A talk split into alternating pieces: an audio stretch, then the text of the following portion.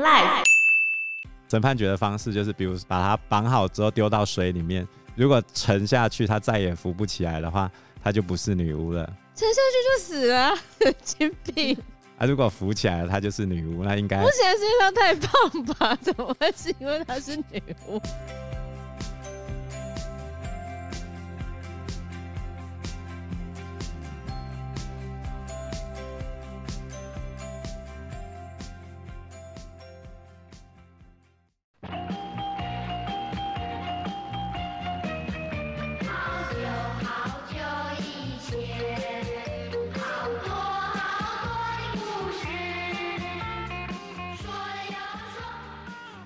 大家好，我是 Ana， 我是 Fana， 我是 Joe。我们今天要谈的主题是童话女巫与狼人。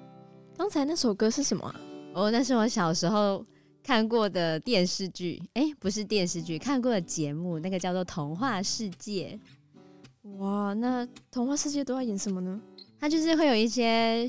哦、反正一些各式各样的童话，我印象最深刻的就是虎姑婆。你知道小时候那超可怕的，我记得那个虎姑婆啊，就是她会把那个不睡觉的小朋友吃掉。我记得我还可以回想到那个画面，就是她会啃她的手指头，然后把那手指头啃到剩下剩下那个血肉模糊的样子。哦，小时候根本就是小朋友心中的梦魇。爸爸就会借机跟我们讲说，你再不赶快睡觉，虎姑婆就会来找你哦，所以小时候就会赶快要，哦、好啦好啦，时间到了就赶快去睡觉，这样子很可怕、欸哦，对啊，真的蛮可怕的、欸。我印象最深刻是，我们俄罗斯也有一个类似虎姑婆形象的，呃，算是一个老妇女吧，她叫巴巴雅嘎。巴巴雅嘎，对，她叫巴巴雅嘎，好奇特哦，那是怎样的形象呢？她的形象就是，呃，一个丑恶的。算阿嬷吗之类的，然后据说啊，她住在一个长有犄角的一间小屋里，然后窗口面向森林，然后门口则向着墙壁。一旦知道有小孩在森林里面迷路，她就会向就她就会把房子转向，然后打开窗户以便狩猎，就是可以抓小孩。哇，这感觉好像那个糖果屋。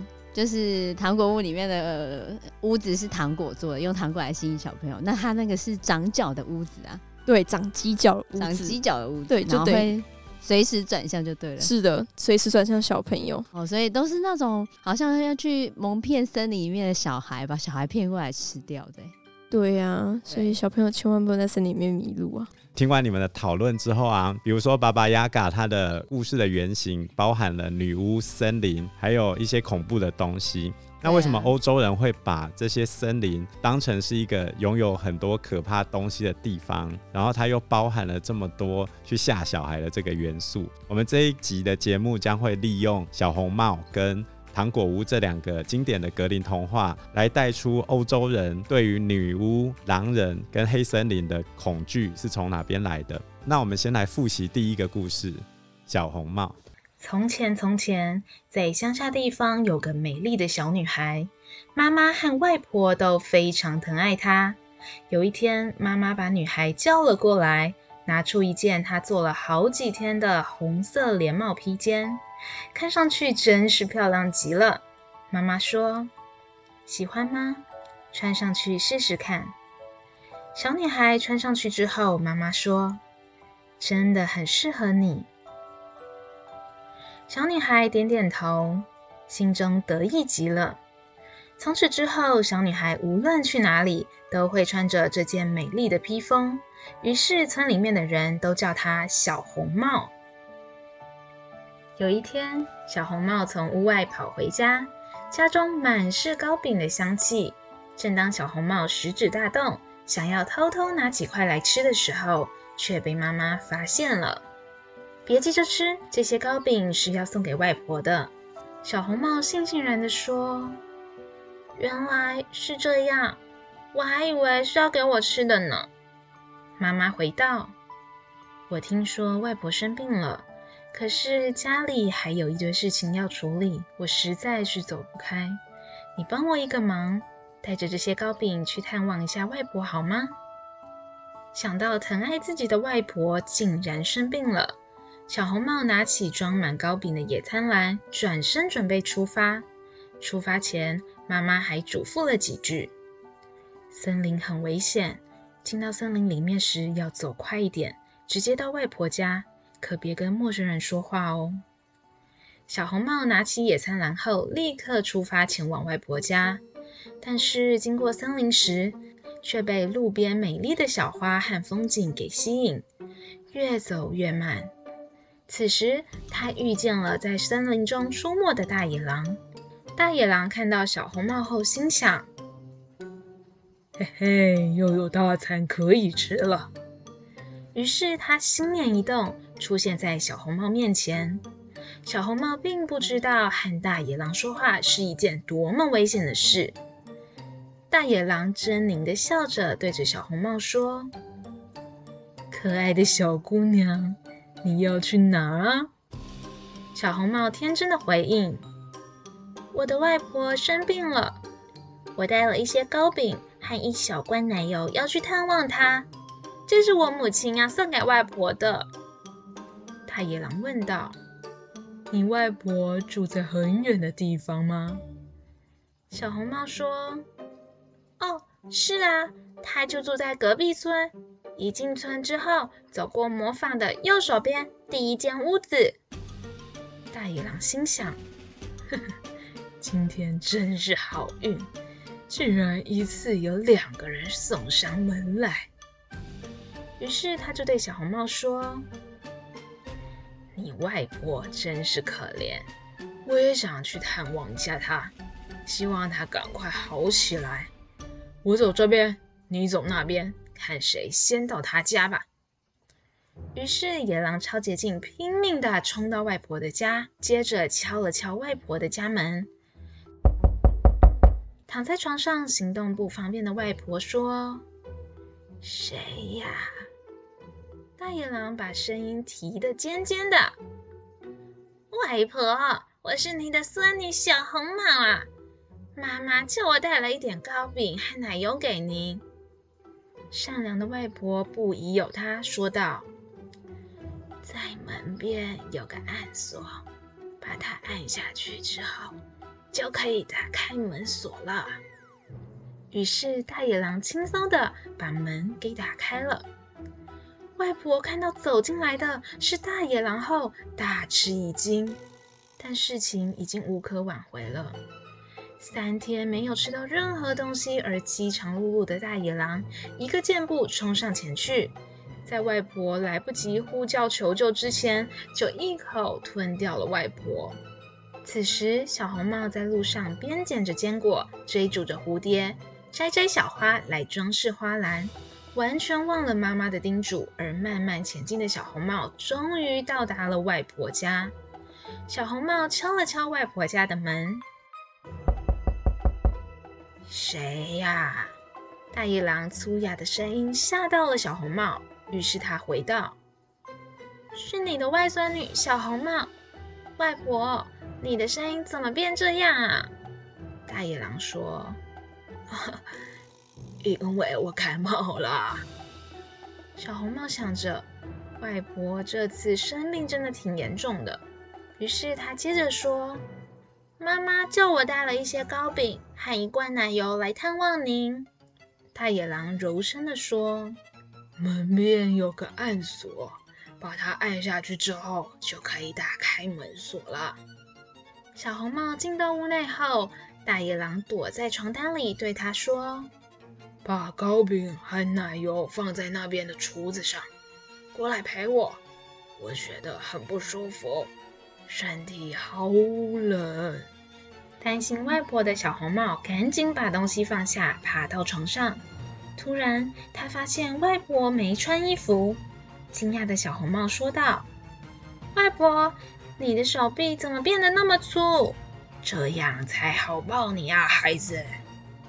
外婆，你的腿也变得好大，这样才可以跟你一起跑步啊。外婆，你的耳朵也好大哦，这样才能听清楚你说话。外婆，你的眼睛怎么那么大？这样才可以看清楚你呀。可是外婆，你的牙齿怎么那么大？这样才容易吃掉你啊！接着，野狼从床上跳了起来，一口把小红帽给吃掉了。格林童话到底有哪些故事啊？我记得很多，但是我不确知到底有哪些。但是我印象最深刻的是后面那个日本的作者有写了一个令人站立的格林童话。Fana，你有看过吗？没有耶、欸、他在演什么？它里面就是会把格林童话的一些故事，我觉得很多故事都是跟性扯上关系。然后比如说，呃，印象最深刻就是那个谁啊，白雪公主哦，白雪公主她死掉的时候，王子是因为有恋尸癖，所以他才想要把白雪公主娶回家，类似这样子。真的假的？然后白雪公主在那个。在那个什么森林里面啊，然后那些他是用他的身体来换取，就是小矮人收留他，所以全部都跟性扯上关系。我就觉得哦，是这样子吗？看了真的超 shock 的，真的令人站立。因为他原版的故事是出现在一八一二年，由格林兄弟来撰写的。原版的真的有那么多跟性有关的吗？嗯，蛮多的，而且还有很多是不能看出来的，因为根本不是小朋友可以看的。比如说蓝胡子、啊、哦，对，蓝胡子我也印象很深刻。他在讲什么？蓝胡子就是、呃、反正就是一个女生嫁给一个她的先生，她的先生有蓝色的胡子，然后她先生就会跟她说，呃，我的房子里面每一个房间你都可以去，可是有一间房间你不能去哦。然后他就会耐不住诱惑，然后在蓝胡子出去出远门的时候，去了每一间房间之后呢，他就忍不住去了就禁忌的房间。可他走进去禁忌的房间的时候，发现里面挂满了尸体，那是蓝胡子之前娶的所有的妻子的尸体。然后在惊恐之下，他把他的钥匙掉在地上，然后钥匙就沾上了血迹。然后后来蓝胡子回来发现了之后，就决定也把他杀掉。我后来不确知故事结局，印象中有一些版本是他的哥哥，就是那个女生的哥哥，然后有知道这件事情，然后来拯救了他，然后把蓝胡子杀掉。但是就是好像也有别的版本就对了。可是我、哦、当初看到那个故事的时候，天哪，这是小朋友看的事情，这是小朋友看的故事吗？然后那个插图也是啊，哦，就那个断手断脚，然后出现在。出现在那个房间里面，小朋友看的童话。因为他一开始的确是讲童话啦，可是他是收集地方上的一些故事。你觉得你小朋友可以看这吗？断手断脚，太夸张了吧？很血腥啊，他们很对啊，很血腥哎、欸，很强调那种浪漫情怀。哪有什么浪漫情怀？又断手断脚，有故事性啊，然后有那个这不浪漫，这不浪漫，因为他其实是浪漫主义的作品啊、喔。格林兄弟他们是德国人嘛，十九世纪初的时候，德国这个地方还是神圣罗马帝国，然后他们非常松散，他希望大家有一个共同的民族意识出现，所以他才会到处去搜集一些乡野奇谈。嗯，乡野奇谈，所以这应该算乡野奇谈，不是童话、啊。可是他的故事是要给写给小朋友的啊？怎么可能？像蓝胡子这种这么血腥，你觉得怎么给小朋友看？可是他们一开始写的时候，他们并没有想那么多，可能他们一开始搜罗了两百多则哦，只是想说把这些故事集结起来，对吧、啊？然后看看能不能消除语言文化的障碍，然后让民族能够统一精神这样子，所以他们就广泛收集在当时候神圣罗马帝国地区有民族特色的童话和故事，所以不一定单纯是童话。他们本来是要用童话的口吻来讲述故事给成年人听，啊，你听完之后，哦，给成年人听的，对，你听完之后再去讲给小朋友嘛，这太可怕了，不行，呃，不行，我觉得那个蓝胡子不不适合给小朋友听，真的非常不适合，对不对？当然，如果从你爸妈这边听到这些故事，你不会觉得说，嗯、呃，天哪，那我以后不敢嫁人了，等一下我娶我的人都会莫名其妙把我杀掉，这不是很可怕吗？我嫁人搞不好是个杀人魔。对，或许，而且这如果在很小的时候念给他们听的话，可能会导致他们产生一些错误的观念吧。对啊，他又没有叫你造念，哈，他没有叫你造念啊。可是蓝胡子的最后中间很长一段时间就在铺陈他忍不住心中的诱惑，然后他去看了那间房间，可他做的错事就是他嫁给蓝胡子，还跟看了那间房间，他没做其他事情，然后就要被蓝胡子杀掉、欸、所以第一卷格林童话出版之后就被骂爆了因为里面有很多儿童不宜的内容，对，真的，然后跟跟童话精神相违背，文体措辞也不够优雅，所以为了保证这个大众能够喜欢，可以直接讲给小朋友听这个愿望，这样 他, 他们销售量才会好嘛。所以在后来的版本里面，格林兄弟做了大幅度的删改。举例来说，蓝胡子就完全不适合给小朋友听啊，对，所以就直接删掉嘛。那还有白雪公主、糖果屋里面原本害他们的都是他们的亲生妈妈。哈，为什么这样子？所以后来都改成继母啊。可是后来对继母也蛮不友善的啦，就是大家都会把后母想成一个很可怕的。可是原本坏人是自己的妈妈。哦，是更可怕的。对、啊，好像更可怕。然后另外一个就是 Rapunzel， 就是长发公主的原型，叫做莴苣姑娘。对，它里面就有暗示长发公主有怀孕。对啊，我记得我读过的长发公主是有怀孕的，有一些有，有一些没有，但是她没有说明她怎么怀孕之类的，没有，故事里面没有，但是故事里面就是有一些是最后长发公主遇到王子的时候，然后她就带了两个小孩，我就想说为什么莫名的就带了两个小孩，莫名其妙，而且为什么两个，好奇怪啊、喔！对，哎、欸，为什么两个？她都没有说明。没有啊，比如说小红帽里面也做了很多的改动，然后在原先格林兄弟比较初期的版本里面并没有好心猎人救他们，所以他、啊、所以两个就真的死掉了，所以我们前面我们前面念的这个故事是用比较初期的版本，他就是死了，嗯，然后在死之前他应假外婆的邀请脱光衣服躺到床上，然后最后被狼人给强暴了，然后还有另外一个更血腥的版本是小红帽接受大野狼扮的外婆招待，吃下真正外婆的血肉。啊？为什么？为什么？因为他重点是要提醒你，不是每只危险的野狼都会用野兽般的形象出现，有的还会热情的招待你，让你入狼口而不自知，就害你啊。可是他又不知道那是大野狼，他以为那是外婆啊。对啊，所以法国的成语里面有一个女生被骗了失去贞操之后，就是她看见了野狼。这到底要教小朋友什么呢？这个童话告诉你有些人会伪装自己的形象接近你啊，可是小朋友还这么小，他们怎么懂呢？所以才要用童话的故事告诉你啊，要小心陌生人哦，对，不可以听陌生人的话，然后陌生人给的东西不可以吃，可是她是外婆啊。对啊，真的很难很难分辨耶。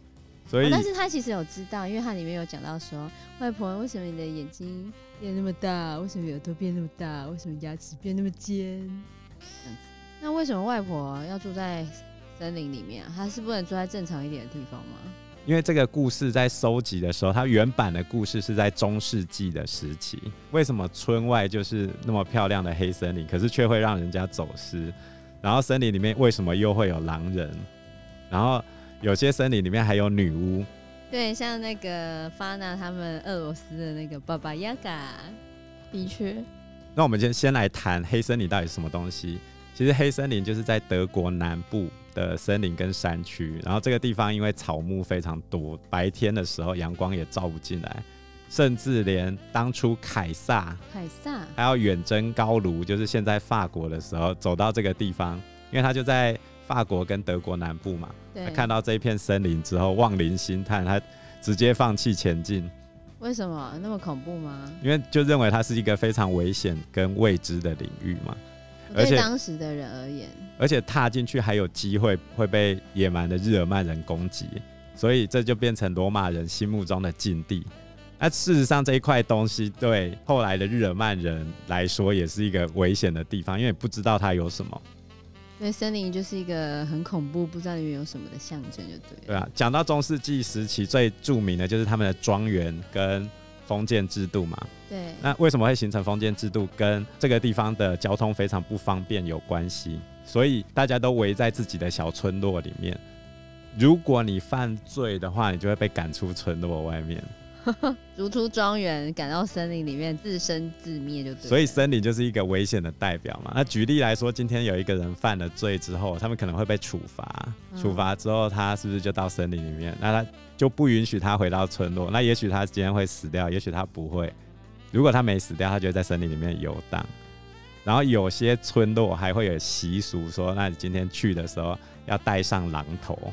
为什么啊？对，我记得以前有一部电影叫做《阴森林》，里面好像也是有类似的东西出现啊，就是他们要出去森林的时候，他们会在森林里面遇到那个戴着动物面具的可怕鬼魅，但其实但其实那个故事就是是人性就对了。反正就我觉得跟这个概念有一点相关，所以有可怕的事情就一定是在森林里面发生的嘛。对啊，啊要么就罪犯被我们赶出去的罪犯，要么就是日耳曼人，要么就是可怕的动物嘛。所以爸妈就会希望小朋友不要踏进去这个地方。所以我觉得俄罗斯里面应该也是有这个概念，对不对？不然会被爸爸要给他抓走。真的，而且俄罗斯真的到处都是森林，我们家后面就有一大片森林。哦，那你敢进去吗？我们就有进去过啊。那你会觉得很可怕吗？非常可怕。我们那时候，而且是晚，我有一次进去跟我朋友是晚上的时候，然后我们就，而且那时候刚下雨，刚下完雨，然后我们就走进去，走走走走，哦，走到蛮里面了。那我想说不行，太可怕了，就要赶快走出来。就遇到一个拿斧头的人，就一直盯着我们。啊，当下真的觉得，到底为什么要踏进来？然后我们就赶快想办法，嗯，先可能先找一个地方躲一下，不然就是假装要跑啊，或是干嘛的？就拿斧头的人到底是要干什么？我真的不知道哦。有些人会去森林里面采一种很好吃的蘑菇之类的，但是那时候天色已晚，我也不知道他到底为什么要站在那边。所以采蘑菇为什么要拿斧头？我也不知道，哦、反正就是吓到了，我从此不敢再进去。真的耶，好可怕、哦，非常可怕。讲到迷路在森林里面，就让我想到另外一个故事，叫做糖果屋。那我们接下来就来听一下糖果屋的故事内容。连年接踵而来的大饥荒使许多人失去了生命，路边随处可见的尸体已经成为村子日常生活的一部分。居住在森林旁边的韩塞尔和格丽特一家四口，虽然一开始仍然能养来森林的动物和先前所储存下来的余粮暂时维持温饱，但是随着日子一天天过去，农作物欠收的状况却没有丝毫改善。随着即将降临在全家人身上的厄运，两兄妹的父亲在一个深夜里向他们的继母严肃地说道：“我们必须谈谈，我们已经没有足够的粮食了。今年田里面几乎没有收成，森林里的动物也都躲起来，准备过冬。”唉，越来越难找到猎物。继母回道：“而且我们还得要再养两个孩子，再这样下去，我们四个人都会饿死。不然这样吧，与其所有人都饿死，我们不如把孩子们放到森林里面，也许老天爷可怜他们，他们能够活下来的。”在昏黄的烛光下，只见到父亲一下子叹气，一下子摇头，一下子又好像痛下心的点点头。隔天早上，父亲跟两兄妹说道：“最近越来越难打到猎物了，你们陪着爸爸一起去森林里打猎好吗？”于是就带着两兄妹一起出门了。临行前，继母塞给两个人一人一小块面包：“这块面包给你们当点心吃吧。”他没说的是，这块面包其实就是两兄妹最后的粮食了。韩塞尔心想，父亲终于还是下定决心要把我们丢掉了。其实昨天晚上两兄妹并没有睡着，幸运地听到了父母亲的对话。于是韩塞尔趁着父母亲睡着时，半夜偷偷跑到屋外，捡了一堆鹅卵石放在口袋里面。一路上，韩塞尔就趁着爸爸不注意的时候，把鹅卵石丢在地上作为记号。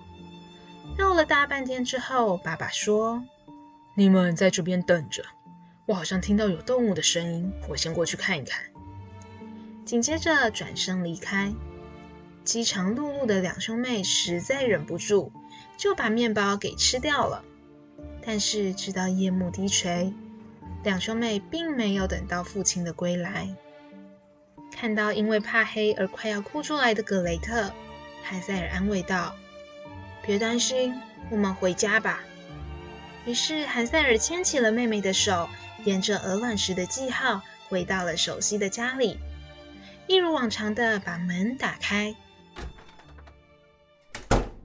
若无其事的回到家中。一时之间，父亲的心中涌上了一股浓烈的羞愧感。两兄妹睡着之后，继母再一次要求父亲把两兄妹带到森林里。这次父亲坚持的回答道：“别再说了。”隔天开始又一如往常的抚养两兄妹，但好景不长，饥荒的状况并没有随着时间有任何的改善。家中最后储存的粮食已经是濒临见底的状况，于是继母说道：“我们真的要没东西吃了，你再不狠下心来，我们俩也得饿死。”她再一次要求父亲必须要将兄妹俩抛弃。木讷的父亲在良久的静默后点了点头。这段时间，继母一直琢磨着，两兄妹到底是用什么方法找到回家的路。无论如何，他们一定用某种方式做了记号。于是他在睡觉前把屋子的所有门窗都确实锁上了。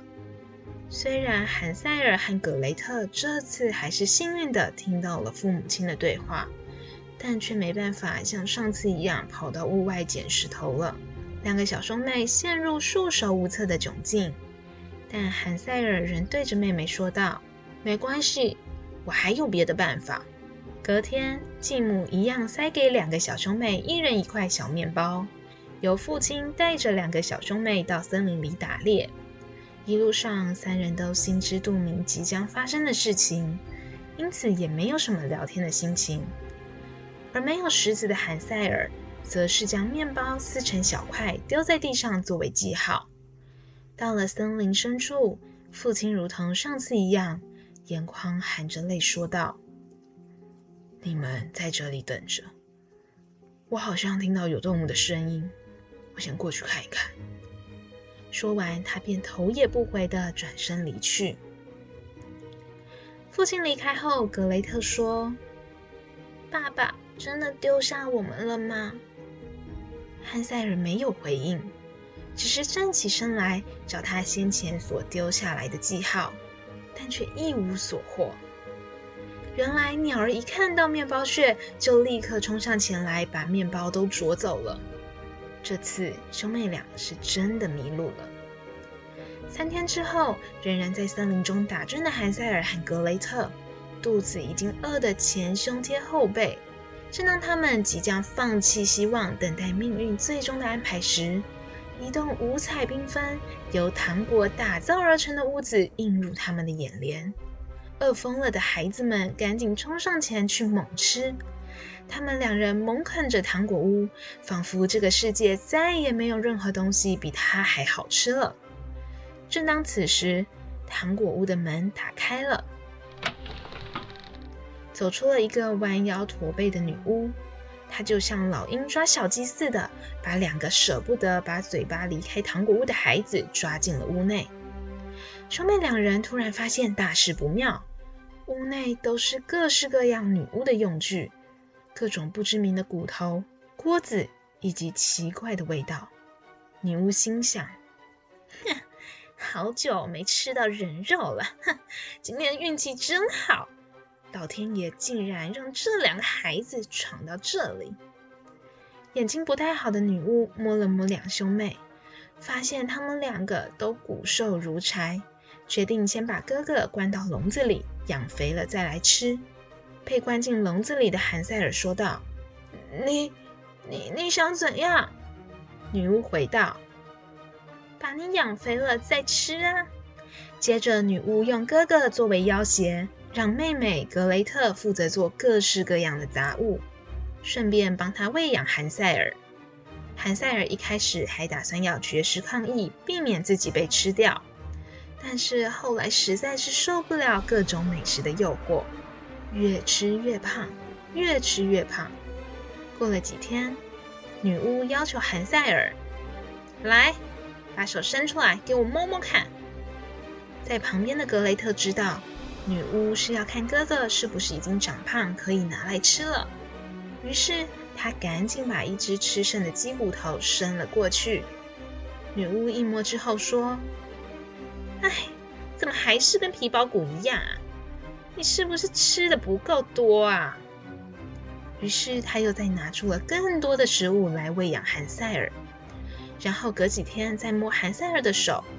但在机警的格雷特协助之下，女巫一直以为韩塞尔仍然是那个骨瘦如柴的样子。有一天，女巫终于等不下去了，她吩咐格雷特去生火。女巫吩咐道，你进去炉子里面看看火够不够大了。此时早知道女巫要动手的格雷特假装一派天真的回答道，我不知道要怎么爬进炉子里耶。女巫说，蠢材，就像我这样钻进去不就行了。接着女巫就示范将上半身塞进炉子里。此时格雷特从后面全速奔跑，从女巫的屁股撞了上去，一下子把女巫整个人推进了炉子里面，接着把炉门给锁上。于是只听到女巫的惨叫声后，她带着肥胖的韩塞尔逃离了铁笼，并且把女巫的财宝和食物给带走。最后兄妹俩凭着自己的机智与勇敢找到了回家的路。当他们出现在家门口敲门时，看见兄妹俩的爸爸流着热泪抱住两兄妹。此时继母因为生病的关系已经离开了这个世界。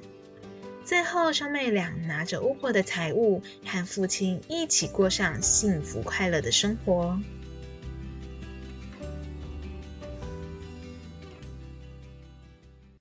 我们刚才提到了犯罪之后被逐出村子的人可能会戴上狼头变成狼人嘛，那其实他们未必真的是坏人。糖果屋里面的这个女巫到底是好人还是坏人呢？应该是坏人吧，因为她不是要把小朋友吃掉吗？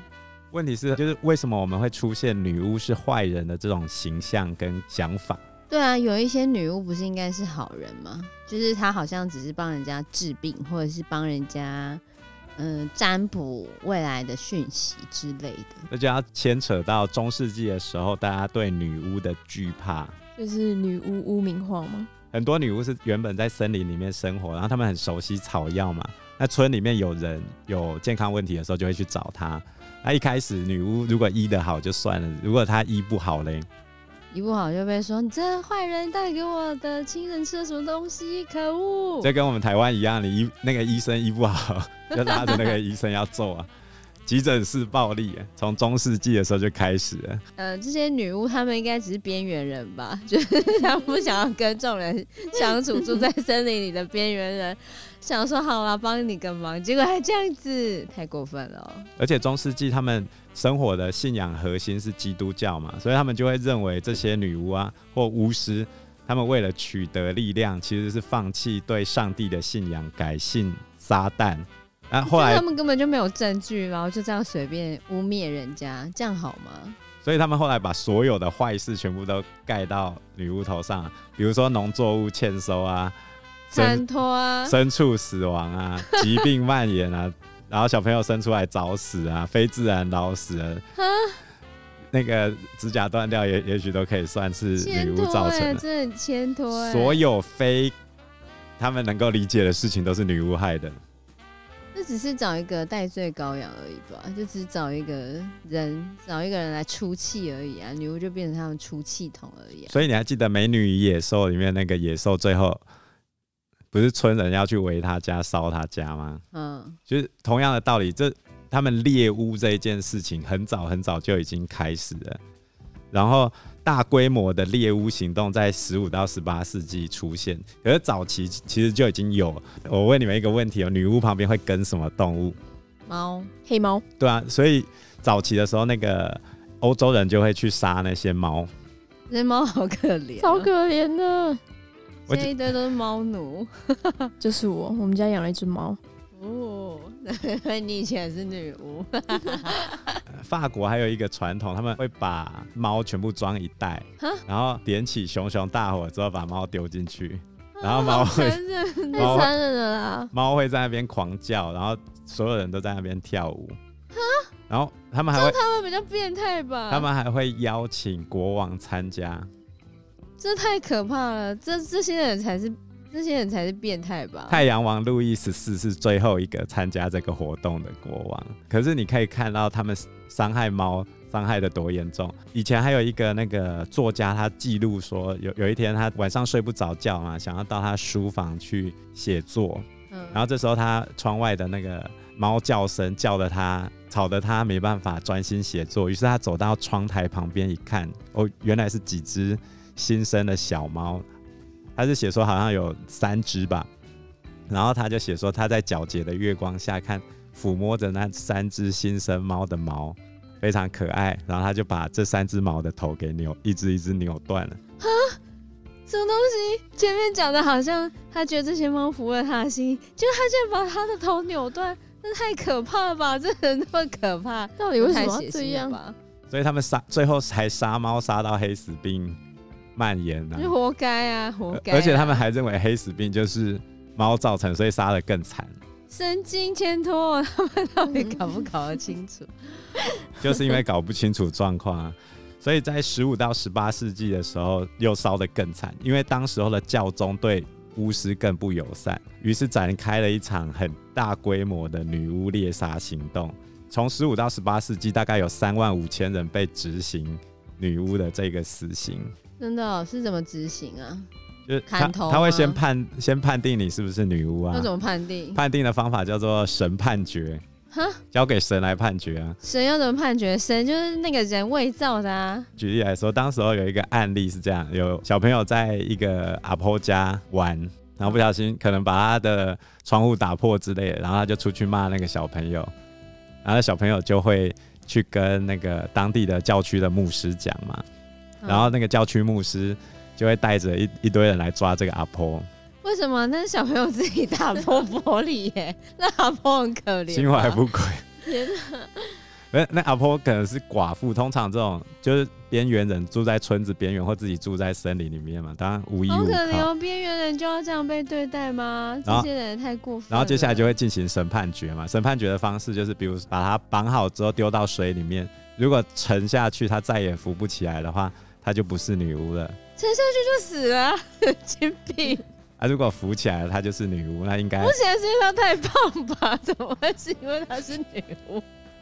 啊、这真的太夸张了，然后就可以把它烧掉。啊，他们脑袋是有洞，浮起来还要被烧掉？我以为正常来说不是应该沉下去代表她是女巫，浮起来代表她是好人，所以浮起来之类的吧？怎么会是这样子？他是沉下去也是死，浮起来也要死，就是想要人家死啊！因为他已经被恶魔侵入了，所以要彻底把恶魔干掉。什么？你今天都还不知道他是不是就神判决，然后就让他沉下去也是死，浮起来也是死，然后就一定要死？他说什么神判决？放屁啊！还有另外一种方式，就是比如说他把一颗铁球丢到那个火里面烧，嗯，烧红之后你拿起来，然后看哪。拿多久时间？有没有？如果有铁球哎、欸，对不对？如果有起水泡的话，代表你就是女巫。正常都会起水泡吧？这太扯了，谁不会起水泡？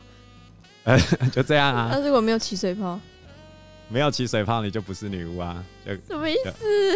怎么可能没有起水泡？没有起水泡就死了吧？等一下，等一下，真的有没有起水泡的案例啊？为什么？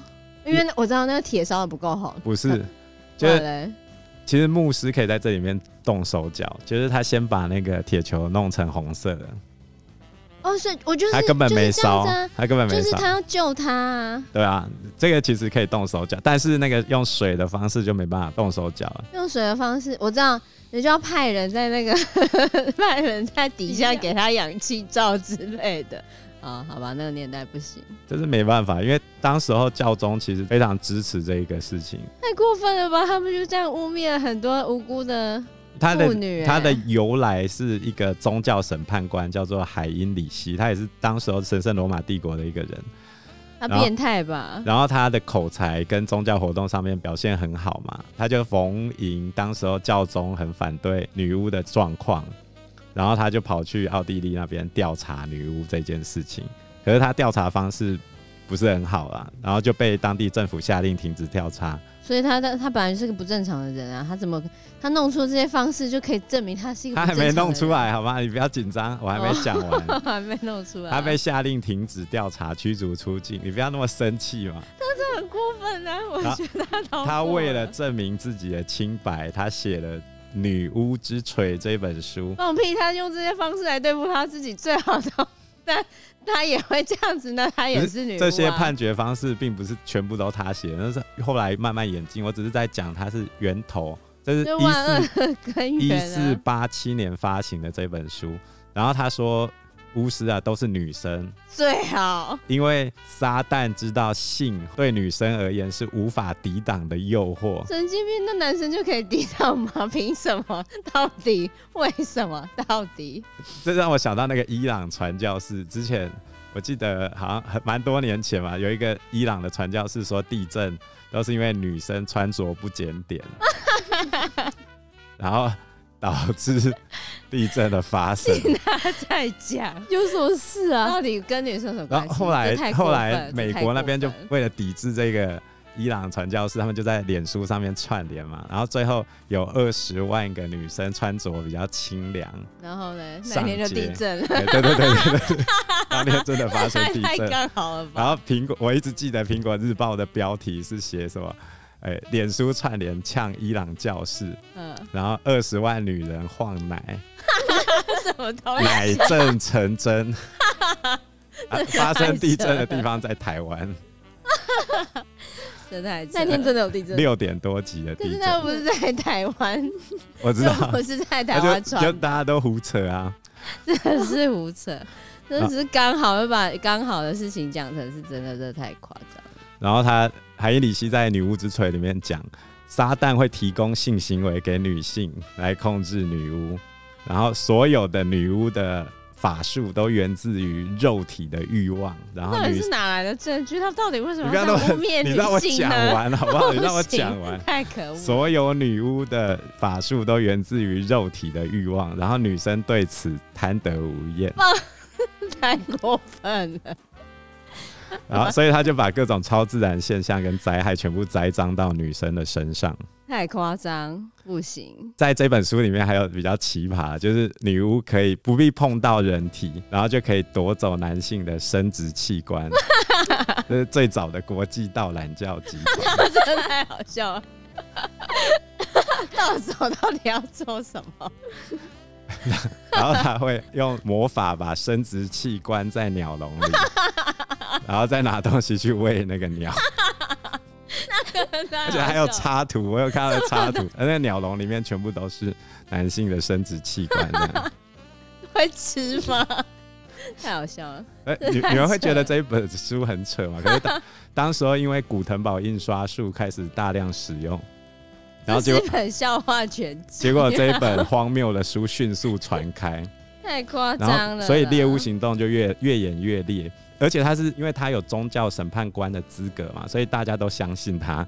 接下来民众就开始不断的试图找出隐藏在民间的巫师，他们相信和撒旦签订契约的巫师身上会有那个印章啊，比如说身上的胎记啊、疤或痣，很可怜欸，或者是你的心理状态异于常人。只能看心理状态异于常人，就谁叫你你很边缘欸，边缘就不行吗？对啊对啊，真的啊。像我刚才讲的那个被抓去审判那个女寡妇，很多都只是因为她是寡妇啊，然后感觉不太好亲近，所以臭脸就被抓去当女巫有有机会，边缘人也会被抓去当女巫，太可怜了。而且他们会被移送到政府的司法机构审判哦，嗯，不不一定是牧师审判，有时候还是政府的司法机构，所以代表政府也支持并允许这样的行为。然后主要政府审判跟宗教那边的审判有什么不一样吗？不管怎么审判几乎都是有罪啊，你只要被指控几乎都有罪啊，就是一定要你去死就对了。因为他的主要审判方式就是民间的指控，嗯，还有审判者的自由心证，所以我只要讨厌你，然后我说你是女巫，那你就会死了。不一定啊，你可以不承认啊，不承认接下来就是逼供嘛。那还不是更可怕？你在讲、啊，他就鞭打你啊，然后叫你做真椅啊，那不是屈打成招、啊、做真椅的、欸，呃，然后确认巫师罪名之后，就会立即裁决，没有上诉哦，就是我确认你是巫师之后就立刻裁决，那根本就没有辩驳的机会啦。你只要被指控你是巫师，那你就会死了耶！不一定，一开始的时候是用打的棍棒跟针刑，觉得魔鬼会打出来，对对对。可是这样打，顶多就是体液啊、鲜血、排泄物全部炸出来而已。然后呢，打出来之后，他就会放你一马了。没有，他没有看到魔鬼啊，所以他认为已经跟你融为一体啦。然后就是把你打死啊！啊，再来就是水刑、绞刑跟斩首，我觉得都会死啊！我觉得真是太夸张了。这样子还是担心你的尸体会被魔鬼利用嘛，所以接下来就是用烧的。所以圣女贞德为什么最后被烧？因为她被定为女巫嘛。他们到底有没有看过魔鬼？没有啊。那他们怎么知道她被魔鬼入侵？她觉得啊，啊，所以太扯了。那、啊、你没有通过审判决、欸。这真是 放,、那個、放到水里面谁都会死啊，浮着也是死，沉下去也是死，就是要他死了、啊，对吧、啊？真是很无脑哎、欸。对啊，啊，这就是一种对自然的恐惧啊，还有对边缘人的恐惧吧。你对所有无法掌控事物的恐惧，最后演变成对女巫的恐惧嘛？嗯，然后进行这些猎物，所以女巫是不是被村庄里面的排斥？他们应该要生活在黑森林里面。嗯，跟狼人是同样的状况嘛？那所以狼人他也会具有超能力，比如说看到月圆之夜的时候变身啊。对啊，变身成狼。所以比如说糖果屋的故事啊，它的故事背景其实是欧洲大饥荒，火山活动影响到气候变化，所以它当时候是全球农作物欠收。数百万人死亡嘛，好惨哦！在原版故事里面丢掉小孩的并不是继母，而是亲生母亲。然后在这一段时间里面，一些老人自愿饿死，让年轻人活下去。有些父母选择杀害婴儿或把小朋友丢掉，所以这时候就会有一些吃人肉啊，或者是墓地里夺尸体作为食物的记载。这跟中国的那些就是饥荒的时候出现人吃人的状况好像啊。对吧、啊？那你可以看出这个故事穿凿附会里面又加上了女巫这个条件，就回到我们前面讲的那样，所有坏事都是女巫造成的嘛。对啊。其实也许小红帽在森林里面遇见的只是孤单寂寞想找人聊天的狼人，但是害怕女儿被侵犯的父母，就编了一个谎言来警告自己未成年充满好奇心的小孩。然后也许韩塞尔跟格雷特在森林里面迷路的时候遇见的老奶奶并不是什么女巫，而是给他们吃东西吃饱喝足的老人，结果他们恩将仇报把他给干掉了。对啊，所以我觉得有些很多事情都是因为大家不知道不理解，然后就把它想得很可怕，对不对？对啊，所以当时候的人就把没办法解释的天灾人祸就利用这种女巫啊狼人来当成所有事情的替罪羔羊。那政府高层也乐于利用这样的一个角色把自己的责任转移出去。对啊，因为有人可以怪罪总比怪到自己身上好，所以越传越过分了。当人民的生活越难过的时候，底层人民生活越不好的时候，遇到没办法解释的天灾的时候，这些人就可以作为政府疏解民众压力的出口，也可以成为民众疏解他们自身压力的出口，推卸责任。对啊，好惨哦，真的很可怜。我觉得听完这些故事之后，我最深的感触就是生活在现代真好，你不觉得吗？生活在那个时候的女生，你又不能够太边缘，那你也不可以就是早年丧夫，然后只要你也不能长得脸太臭，你如果如果具备刚刚讲的任何一个条件，在那个年代都很有可能被指控成是女巫，对不对？现在就会比较尊重多元，然后尊重每一个个体，尊重边缘人，尊重每个人的人权。我觉得还好我们生活在现代，对不对 Fana？ 真的真的幸福很多。对啊，那我们这一集的节目就讨论到这边。如果喜欢我们的话，请订阅、按赞、加分享，还有希望大家可以评分五颗星哦。你们的订阅就是我们前进的最大动力。那我们下集节目见喽，拜拜，拜拜，拜拜。